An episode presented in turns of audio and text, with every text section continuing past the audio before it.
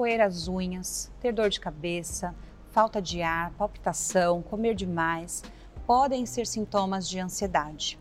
Talvez você conheça alguém assim, talvez você esteja tendo algum desses sintomas. E por mais que a gente ouça hoje em dia que a ansiedade é uma das coisas mais comuns, nós não podemos aceitar isso como normal.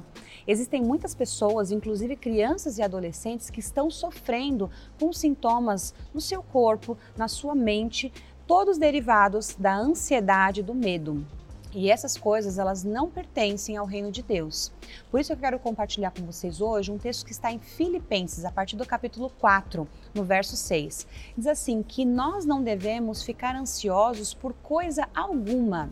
E eu quero destacar aqui, antes de continuar o versículo, de que essa coisa alguma, ela pode ser algo muito grande ou pode ser algo muito pequeno.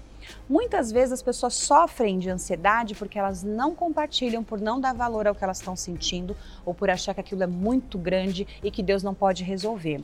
Mas aqui ficou claro, coisa alguma, todas as coisas você precisa colocar diante de Deus.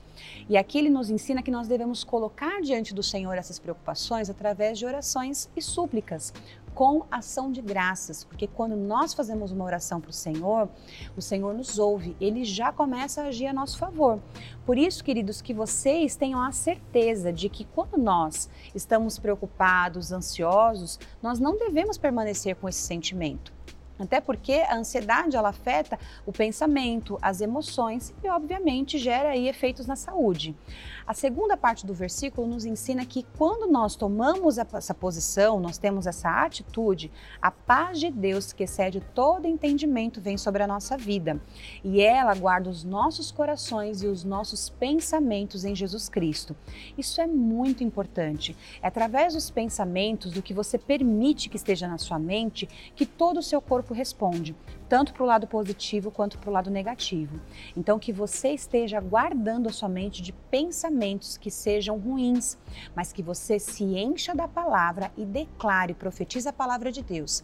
Não importa qual seja o desafio que você esteja vivendo, o Senhor é contigo. Ele é aquele que te levanta, que faz com que você se esforce, que faz com que você se posicione, e Ele é que te faz mais do que vencedor. Por isso eu quero te convidar a colocar diante do Senhor agora todas as suas necessidades. Talvez você esteja sentindo algum desses efeitos no seu corpo. E eu quero declarar sobre a sua vida que a paz de Deus seja sobre a sua casa, sobre a sua vida, sobre a sua mente, e que você possa desfrutar de uma paz sobrenatural.